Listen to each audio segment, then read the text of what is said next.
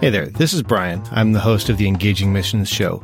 If you've found this show for the first time, I did want to take a second to let you know that this show is not currently in production. You're certainly welcome to check out all of the archives, but we don't have new episodes coming out at the moment. However, I did want to take a second to highlight one of the sponsors that sponsored the show a while ago. They're not currently sponsoring the show, but if you're looking for a place to invest in the kingdom, I'd recommend checking out Megavoice Audio Bibles. You can find them at megavoice.com or you'll find a link in the show notes. And I would encourage you to just check that out and see if maybe that's a fit for your giving. There's no compensation here or anything like that. I just wanted to highlight them. And with that, I'll get you back into the regular program.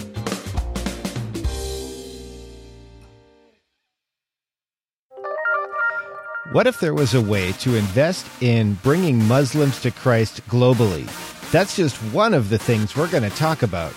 This is the Engaging Missions Show, episode 172, with Mark Brink of Global Initiative. Welcome to the Engaging Missions Show, where we are bringing missions home. Here's your host, Brian Ensminger. Thanks so much for joining us and for subscribing to the Engaging Missions Show. We want to see the body of Christ fully engaged in God's mission on the earth. This week, we're going to be talking about the journey from farm to missions, about partnerships throughout the body of Christ, raising funds. I'm going to share a little bit of feedback with you. I also have an opportunity for you to get involved. This is something that I've been talking about for a while, and the wait is just about over. After the interview, I'm going to have some more information for you. I do want to say welcome to Richard. He recently liked our Facebook page. You can also do that by visiting facebook.com slash engaging missions. And now on to the feedback. I received this through the iTunes store. It's from Paga Enzi. He writes, Every episode is intriguing. The Thanksgiving episode was both heartwarming and challenging. Thank you for sharing. God bless you, your interviewees, and your listeners. Now, I do want to mention that I happen to know that this is from my dad, and you might be thinking, well, why would you share that? Of course, your dad's going to love your stuff. My dad has always been a huge encouragement in my life. Both of my parents have always been very encouraging. They've uh, provided lots of opportunities and they've provided this kind of encouragement. And I appreciate him leaving that feedback. Maybe as you think about the uh, the new year, there's an opportunity for you to pour into the lives of perhaps your children or some of the people around you to encourage them. So I offer that to you. I also want to say thanks for leaving that feedback. So, Dad, if you're listening, I appreciate it. Thanks so much. Show notes for this week's episode are going to be at engagingmissions.com slash Mark Brink. That's where you're going to find links, quotes, resources to help you engage, as well as ways to connect. And with that, we're going to head right into our interview. All right. This is very special for me. I'm sitting in Atlanta, Georgia with missionary Mark Brink. We've spent a couple days hearing about what he has going on with some of the ministry, and I'm really happy to be able to bring him to you.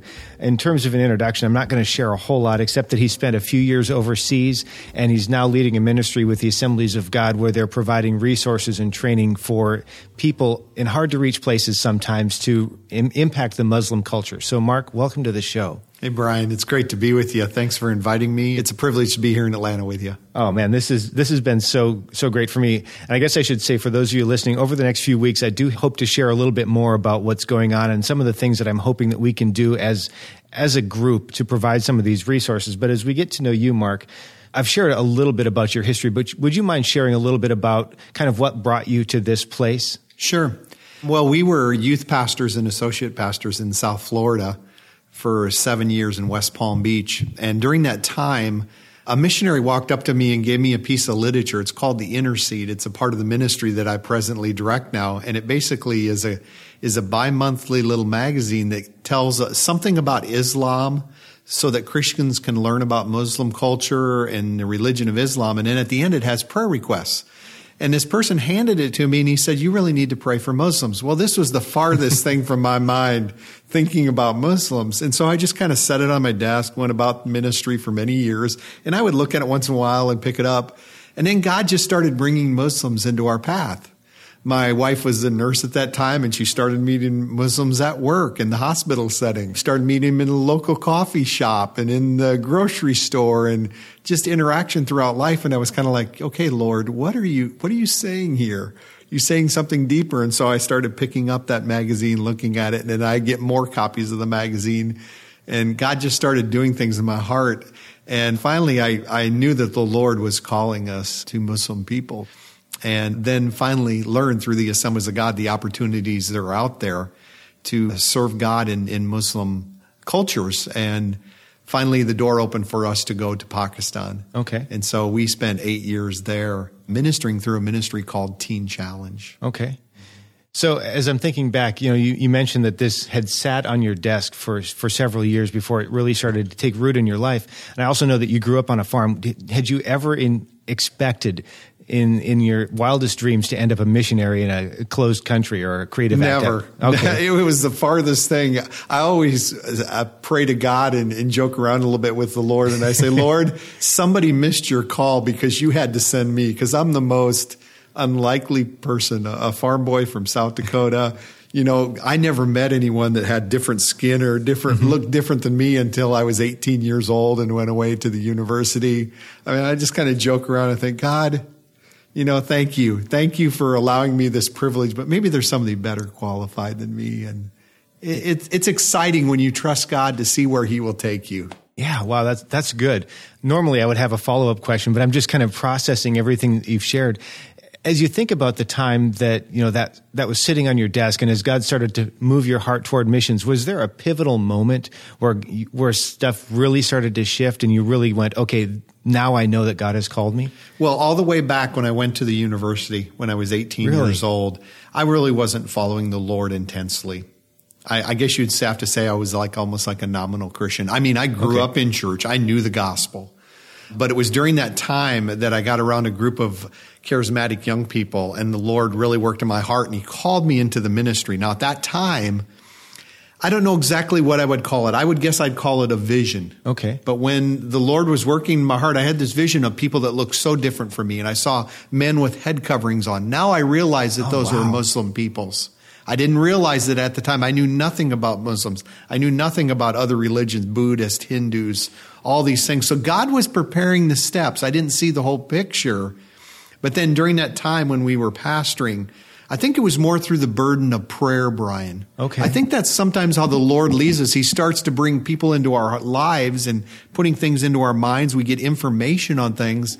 But then it's in those prayer times where he really starts birthing, yeah, this is, Lord, you are leading me down this path. And I think it was during those times of prayer when I started praying the Juma prayer. I started praying for those individual right. needs in the Muslim world that God started to confirm it. Yeah, He is doing something. Wow, that's doing something. That is so deep. You know, for those of you who are listening, we, we often think about the time of Ramadan and, you know, people Muslims seeing visions of a man in white or something like that and coming to Christ. But you know, as believers, God can speak to us through those visions and dreams too. And my question to you would be, is there some recurring vision or dream or some recurring prayer that's working in your life where maybe God's trying to talk to you? I don't have the answer for you. That's just one of the, th- the things that I'm getting out of this. Now, Mark, as, as we think about approaching ministry in a completely different culture. That comes with a lot of difficulties, a lot of challenges. There's a lot to learn. Can you share with us some of the things that you sort of had to to work through as you were beginning to minister in Pakistan? Let me make one more comment yeah. about that before we move on. It was during that time in that church where God put upon my heart a specific people group. Okay. And I still pray for that people group and at that time, I, started researching Pakistan. I knew that God was leading us that way. So I found a people group there that I've been praying for for many years. Wow, this was well all the way back in wow, 91. Okay. 1991. I've been praying for that people group. And it's interesting through our ministry, when we've gone in and we've done training in that country, I've got to meet people and train people that are going to that people group now. Wow. And I actually got, got to meet someone that came out of Islam from that people group that they are now ministering and reaching people. So it's like, God, you know what you're doing. you know what you're doing. And I, I need to listen to that voice of the Holy Spirit and not question it and, and just pursue it. So some of the challenges, I guess, you know, going to a Muslim country, I think I won't speak for my wife, but I'll share a few thoughts on that vein. She probably had to go through a lot of cultural adjustment as a Western woman. Yeah going into a, a pretty strict Islamic culture such as Pakistan. you know, covering of, of her head. Yeah. Just the role of women in an Islamic culture and the freedom that they have in the Western world compared to going into a, a Muslim culture. And some of those things can be difficult if we're not willing to see the bigger cause of why we are laying aside some of our rights yeah. and becoming like them so that we can reach, reach them. And we have to do some of that when we enter into Muslim culture. We have to leave behind some of our, I guess, Western culture or baggage in order to enter in. But some of it is so enriching, Brian. Yeah. I mean, I've I come to enjoy some of these cultures around the world. We are so individualistic in, in American culture. You go to these other cultures and you just see how much it's built upon community. Wow, yeah. And you just when you when you make a friend there, uh, hospitality is just incredible in in Pakistan also, and it's all based upon that communal concept that they have. Yeah. Been invited into homes so many times by strangers that didn't know me, but the hospitality coming in and uh, enjoying that. Yeah. Not looking at not looking at all the differences, but looking, hey, wow, this is enriching me by coming into this and culture. Yeah, I, am glad that you mentioned that, and you, shared a little bit about enriching. And I'm wondering, you know, a, a, setting the, the religious differences aside right now, is there something that we as Americans or North Americans could learn from the culture in the Middle East that would make us better? I would I would say definitely number one. I already mentioned the hospitality. Yeah. You know, I can think when I was younger, man, we would have people in our homes a lot, and maybe we maybe we'd still do some of that in American culture. I don't want to say I don't want to stereotype what we do, but we are very individualistic. Yeah. in our personal space where they are very open. I, I learned very quickly. I would go into a home, and I would say. Wow, that's a nice little uh, vase over there on your table. Or, no, that's a oh, no. nice picture. And at the end of the night, they'd given me a gift at the end of the night. And it was that thing that I said looked very nice. It's almost like they, they re, they re honor you so much when you come into their home that even when you mention something like that, mm-hmm. they will give you a gift. There's always a gift when you leave. So we learned right away we need to reciprocate. When we come in, we bring in a gift. Okay. You know, we don't tend to do that in American culture. Yeah, I mean, when I show up to a friend's house, I figure that my presence is the gift, right? yeah, yeah, that's not how it is there. You no. come with something, you wow. know, and then another. I'll just some comical things also. Uh, let's say, for example, it's your birthday. Okay, you know, and and this would go for in the Christian community and in the Muslim community there in Pakistan. It's your birthday, and you go to your office you're the one that brings the cake and the get and, oh. and the treats in. Okay. Not other people providing it for you. So there's some interesting dynamics, but it's very enriching. Yeah. We have to be willing to lay aside what we think is wrong and right about cultural things and enter into their culture. Now, if there's something, uh, of course, ethically or biblically wrong right. with it, yes, of course, we wouldn't accept that. But there's some things that are neutral that we can we can enjoy, and it's just different than our culture. But we have to be willing to yeah. to enter into that. I, I, thought I was going to head a different direction, but you you just really keyed something off in my head because sometimes there's this real tension between cultural norms and true scriptural morality, and you know living out the gospel. How do you walk in that tension when you walk into a new culture and you have to re-examine potentially everything and go, okay, this is okay, this is not okay, this would offend them, but I'm sorry, I've just got to walk. Like how do, how do you begin to walk that out? Definitely, you need to make sure that you have a strong basis for all of these decisions that you're going to make. Yeah. That we're just talking about the Bible as your base. Right. We need to make sure that we're not willing to in bring things into our family or into our, I guess, learning these new cultures that wouldn't be biblical. I'll give you an example in Pakistan, the the place of women.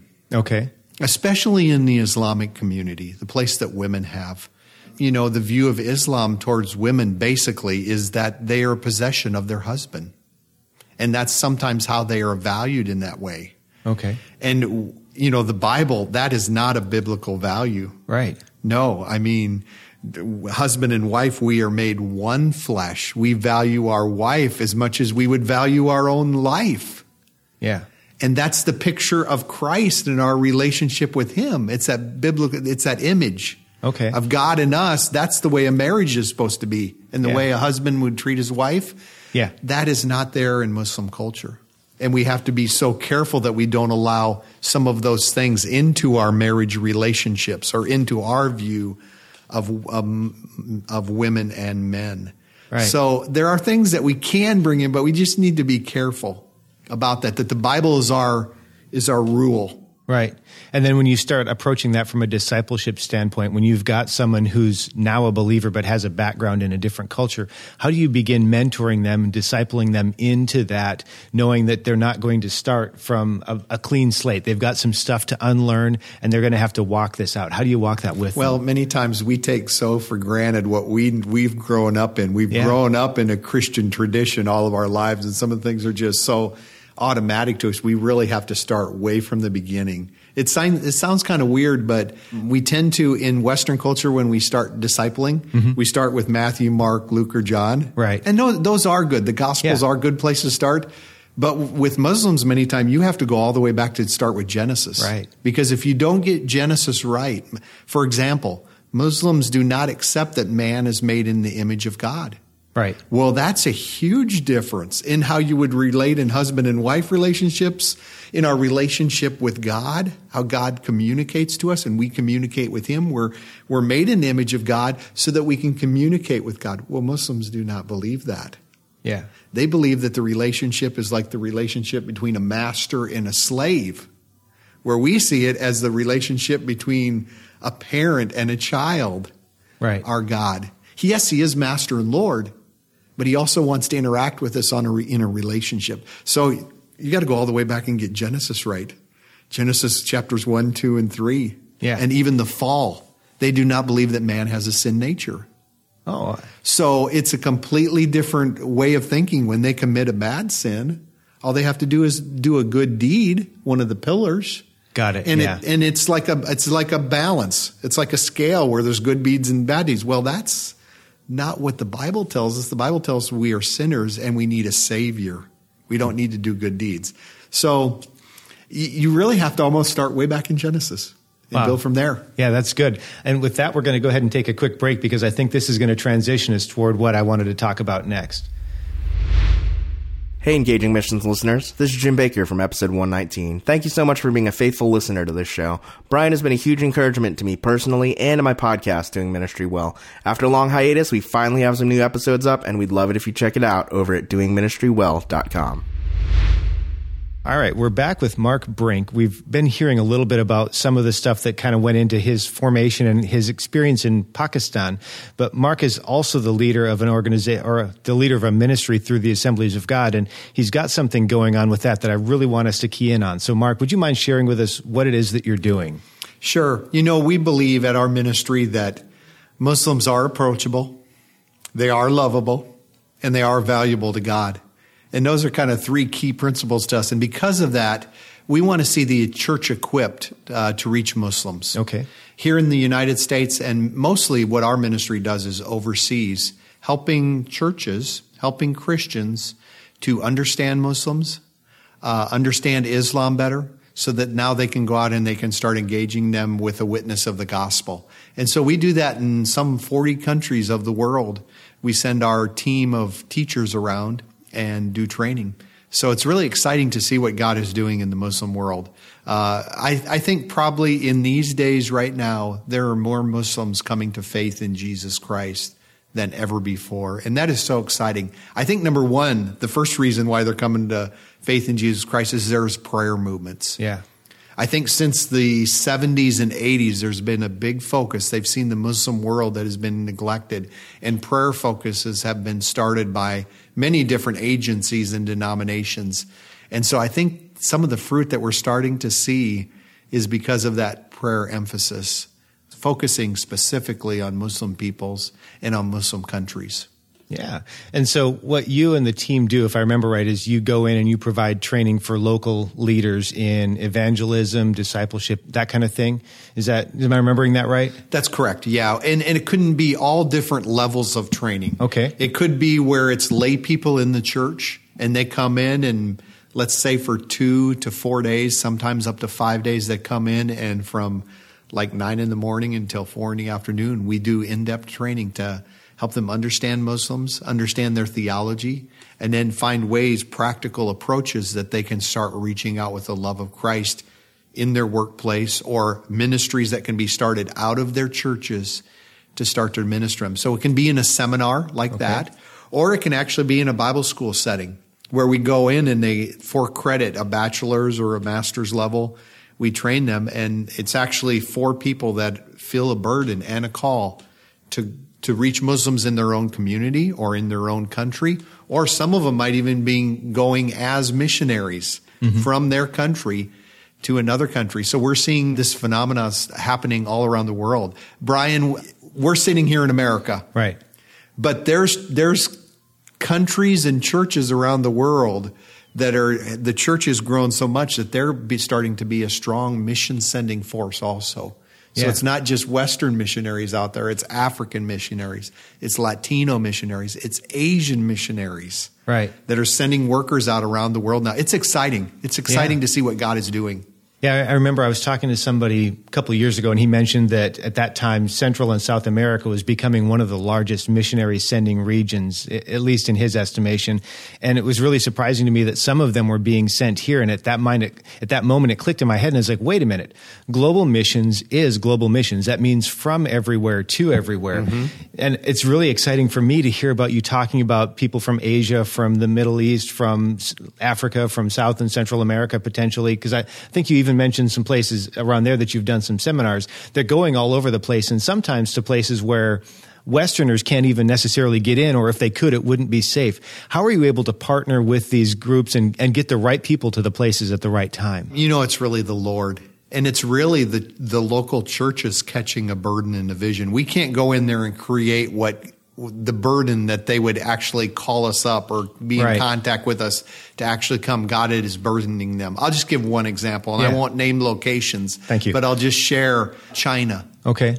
You know, we don't tend to think of China as having lots of Muslims, but there are somewhere between 40 to 60 million Muslims in Western China. Okay. And many times it's really hard. Even even recently I just got a phone call from someone as I was traveling in here to Atlanta saying, you know, boy, our workers are really having a challenge getting out there to Western China. But now the Chinese church is getting a burden. And we've heard in decades past about the back to Jerusalem movement, which kind of has this strategy of taking the gospel back along the Silk Road towards okay. Jerusalem. But the first step in that mission is to reach the Muslims in Western China. So now they're getting a burden, and we're going in to a city on the on the uh, border of Western China, and we're training Han Chinese Christians to be the workers to go to. I guess you would call it domestic missions. Yeah, what they're doing right in their own country. And this is exciting. Yeah. I mean, and we're raising them up because it's so difficult for Westerners to get a visa to go there. Yeah, and so when when these people come in, I'm assuming that some travel in some distance, some maybe live in the city where you're going.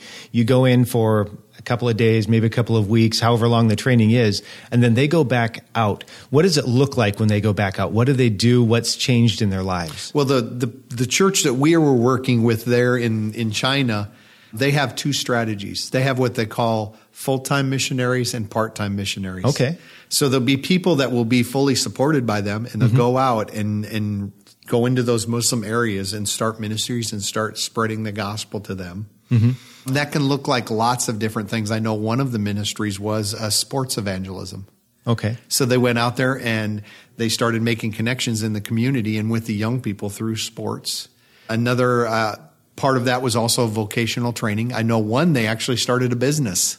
Oh, cool. They went in, and of all things, they started an ice cream business and were starting set up shops and that was their business where they were making income to live there but they were also having a presence in the community and starting to reach out so they'll have full time missionaries, and then they will also have what they call part time missionaries, and they'll send them out for like six months, and then they'll come back in for more training, and then they'll go back out for six months. And during those six months back home, they raise money. They they work a job, they raise enough money to go back out right. for another six months.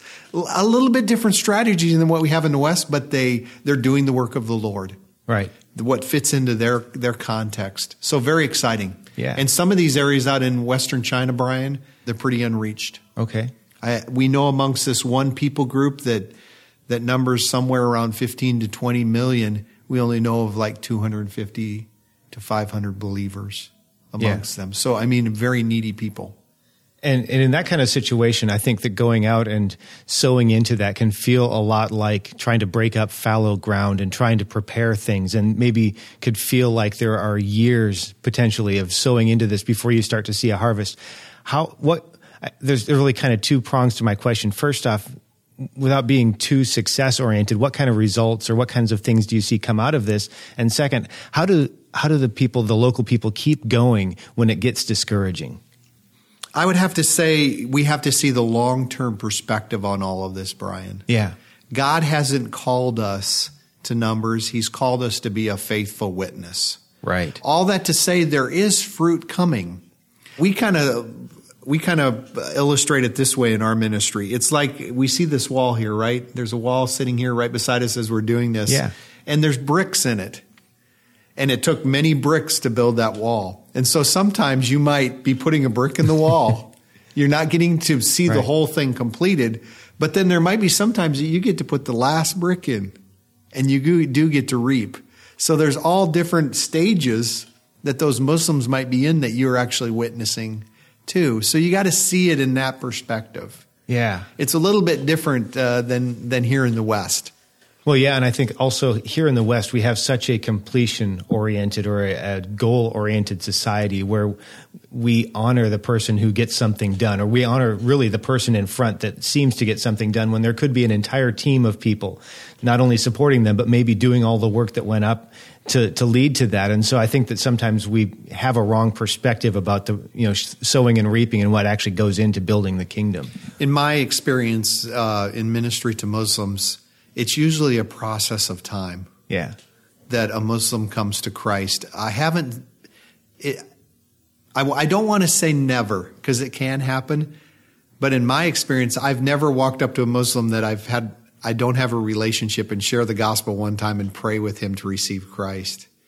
Because he really needs to think about, he knows his culture, he knows the environment that he's in, and he knows the cost that it will be for him to come to Christ in the name the name of Christ. And sometimes it takes time for them to work through this. It's a process Yeah. of them getting past many of the theological hurdles of who they think God is compared to the God of the Bible. Yeah. So it takes time for them to process that. Th- that reminded me of something that you shared yesterday, and I'd like for you to kind of share a little bit about that for our listeners today, because I remember you shared that when or when you- when you're sharing the gospel with people, you're not looking for a quick conversion. You're actually looking for people to count the cost. Can you share a little bit more about that? Well, some, you know, here again, Yeah. the bricks in the walls. You might be the last brick, and it, that person Yeah. might be prepared. He might be ready. And as you come to them, he might be ready. Because I've had Muslims come to me and they want a Bible. They're ready to receive a Bible. They're ready to look at the claims of Christ and make a decision.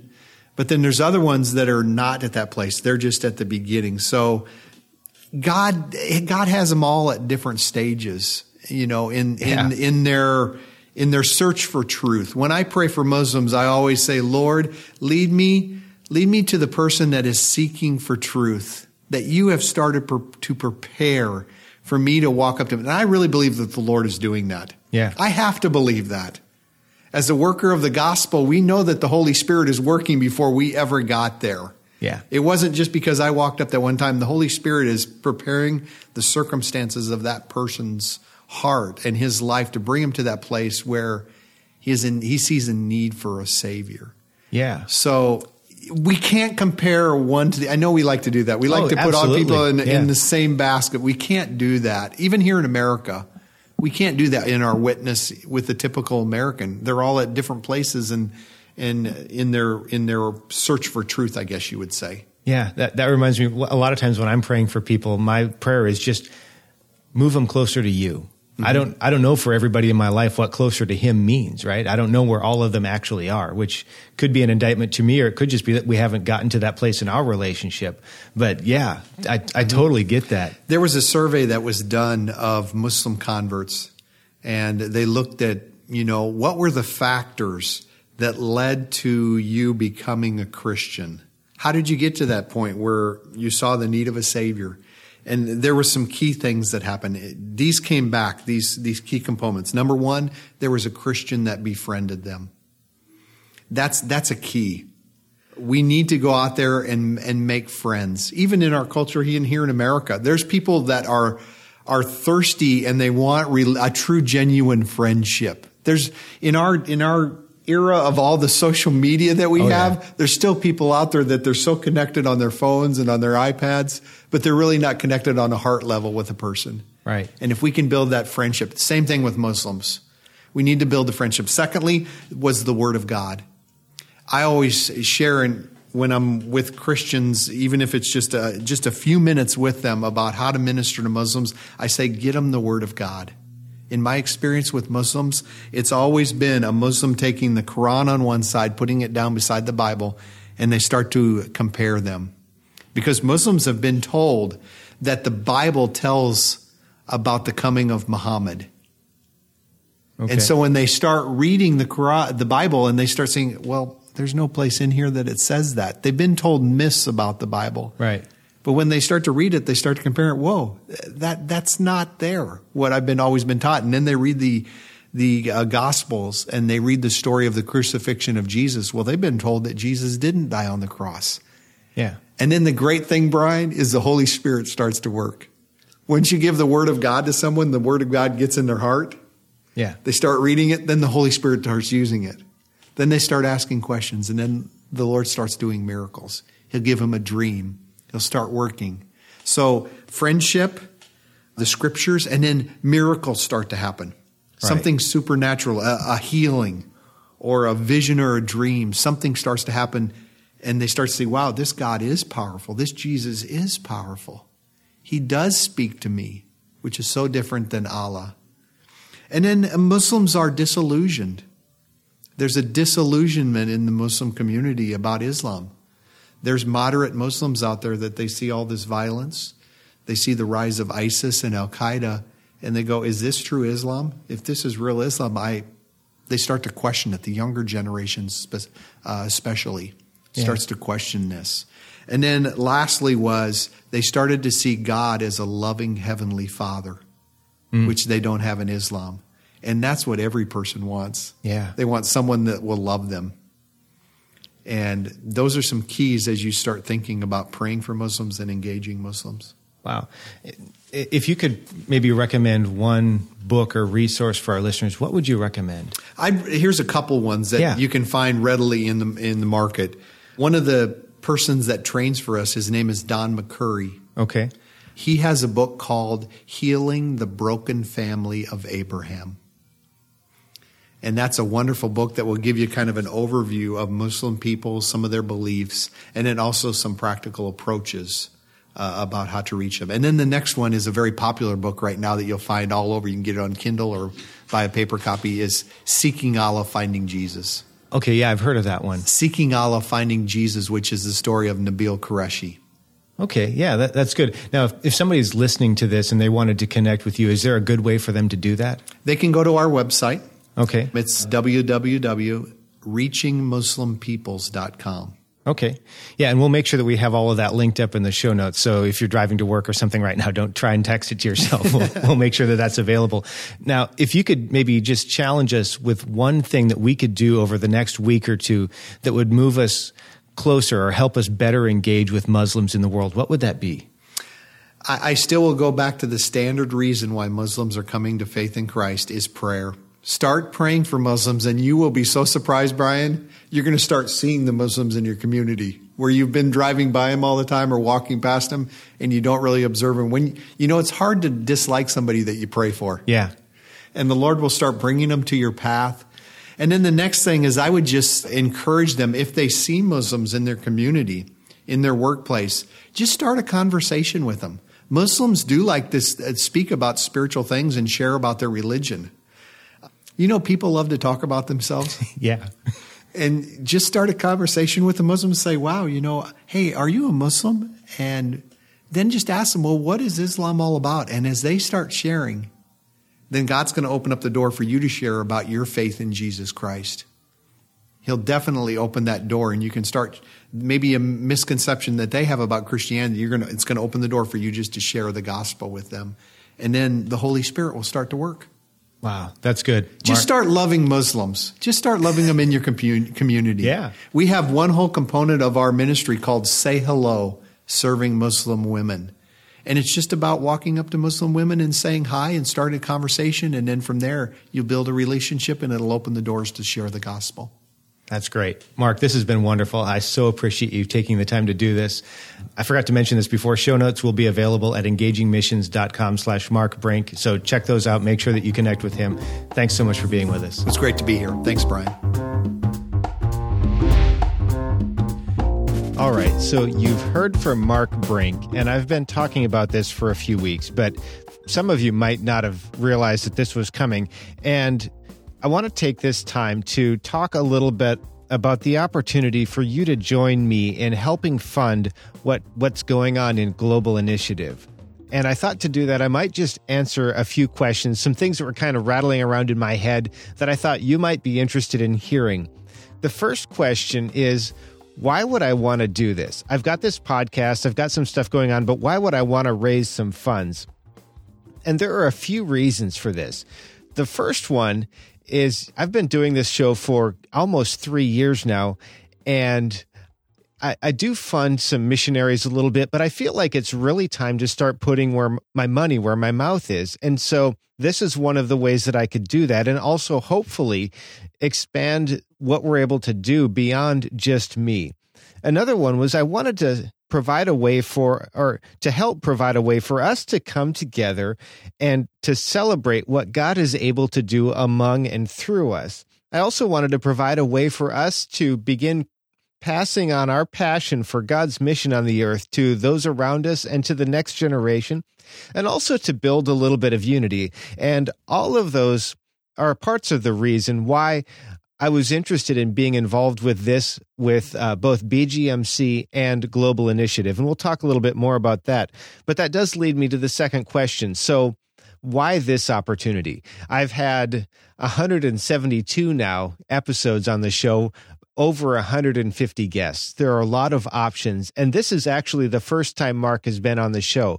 So that leads the question why this one? Well, the first one is the very foundation of this show, how I've always met or almost always met new guests is through people that I know. And my brother introduced me to Mark. And so my brother's recommendation, because of who he is and who he's been in my life, that carries a lot of weight. I was also interested because there are a lot of us and a lot of us in in our community come from different backgrounds different places and a lot of us maybe know an individual missionary but i felt like maybe it would be easier for us to rally around a global organization, something with or someone that's connected to a name that people know so that there's a little bit of connection there.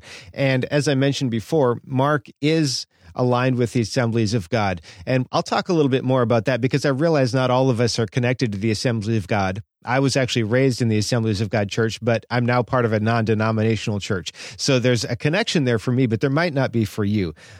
I was also interested in making sure that I was connecting with a group that's financially responsible. And I talked with my brother at length about this because I've heard some stories of big amounts of overhead. Now, of course, what you consider a large amount of overhead is going to vary a little bit by organization. But Mark and I talked, that's Mark, my brother, and he said that for the money that's given through BGMC, which is how we're raising these funds, 84 to 85% of that goes directly to what's going on. The remainder goes to overheads. Now, different organizations have a little bit different structure as far as what's considered overheads, what's considered ministry expenses. I get all of that, but that that was the conversation that he and I had is that they're always trying to find ways to make sure that they're keeping their costs low so that they can continue to reinvest and so that they can be responsible with that money. So, we're talking 84 to 85%. I was also really interested because um, global initiative and what they're doing, they're working across denominational lines. And that's a big part of my heart because I want to see the, the global body of Christ connected and walking in unity.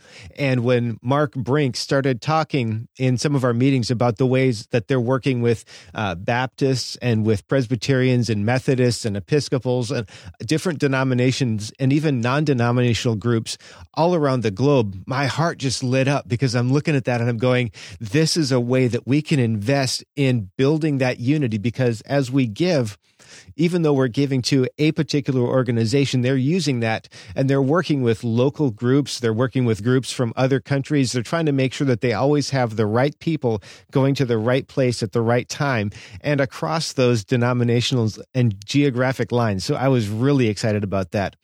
I was also interested because if we think about giving and some of the overheads that go into that, what they're doing is providing resources and training for the local body. So they're sending a person or a group with some materials over to do training. They're equipping the local body they they get in, they provide that, and then they come back out. It, we're not committing to support somebody to be there long term, although there's not necessarily anything wrong with that. But because they're equipping the church that's already there, people that already have jobs, people that already have vocations, and they know the culture and they're connected, they're able to take what's provided and they're able to do more with it at lower cost. And so what we're doing actually continues to provide long after the funds that we've given are depleted because of the way they're investing. So I thought that was great. And I also love the way that they're doing their very best to allow God to move through the local church because they're equipping them and then they're moving sort of backing out. They're not leaving them there to to die but they're kind of backing out and allowing the local church to stand on its own. Then the local church has that opportunity. So i, I was really happy about that. Now I, I've I also sent out some questions uh, to people that are on my email list. That would be at engagingmissions.com slash newsletter. And some of some people that were connected uh, had some additional questions, and I just want to take a minute to address some of those. Some of them I've already touched on, but some of them I wanted to connect to. So one question, and this was just something that was in my mind: How much of this money that we're giving or committing to give goes to en- engaging missions? And the answer to that is absolutely none of it.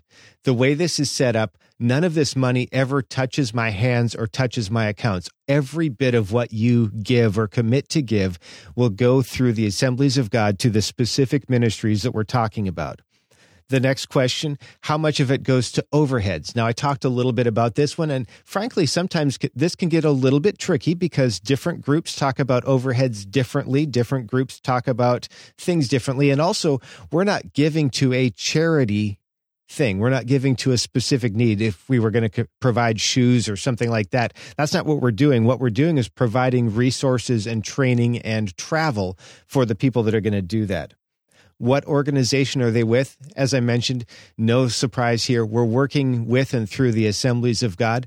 I understand that you know what you, you might have some history there and that might be a, a good history that might not be a good history and I, I want to be sensitive to that you know if you're not comfortable with that that's your call that's between you and god if you are i'm, I'm glad to be able to provide this uh, and, and you know the next time we come around for a fundraising opportunity, maybe we'll be working with another organization. I don't know the answer to that.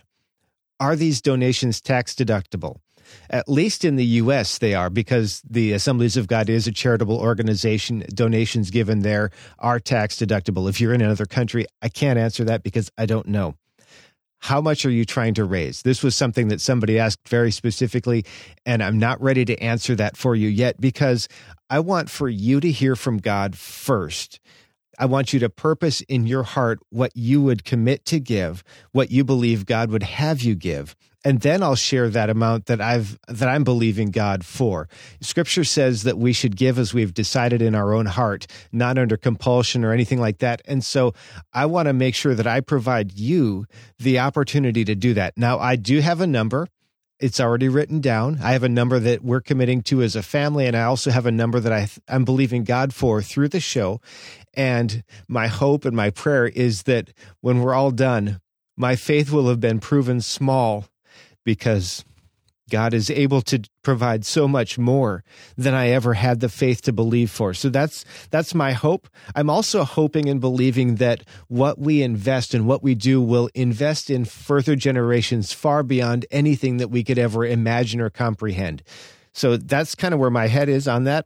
I would ask you that if you haven't already, please take at least a couple days to pray about this and to hear from God about if and how much He would have you be involved in this if God's speaking to you already and you already know that answer, that's great. I'll have a link for you just to in just a few seconds that you can uh, that you can firm up that commitment and let me know. I would ask that you let me know if you're committing to give so that I can make sure that any resources that we make available will be available to you because I don't want to send them to people that aren't interested. I want to make sure that I'm sending them to the people that are interested. And also, I'd like to just, for my own sake, my own sake, have an idea of what we have committed to give, so that I can make sure that we've communicated that, and so that we're keeping that in front of ourselves.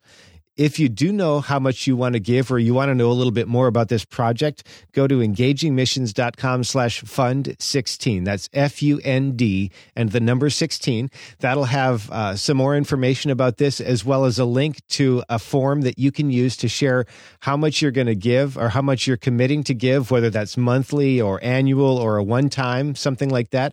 Um, also, if you're going to ask for some additional resources to keep at home, perhaps for kids, for a Sunday school class, for something like that, I'll be asking for an address so that I can send that to you. That'll be at no charge to you.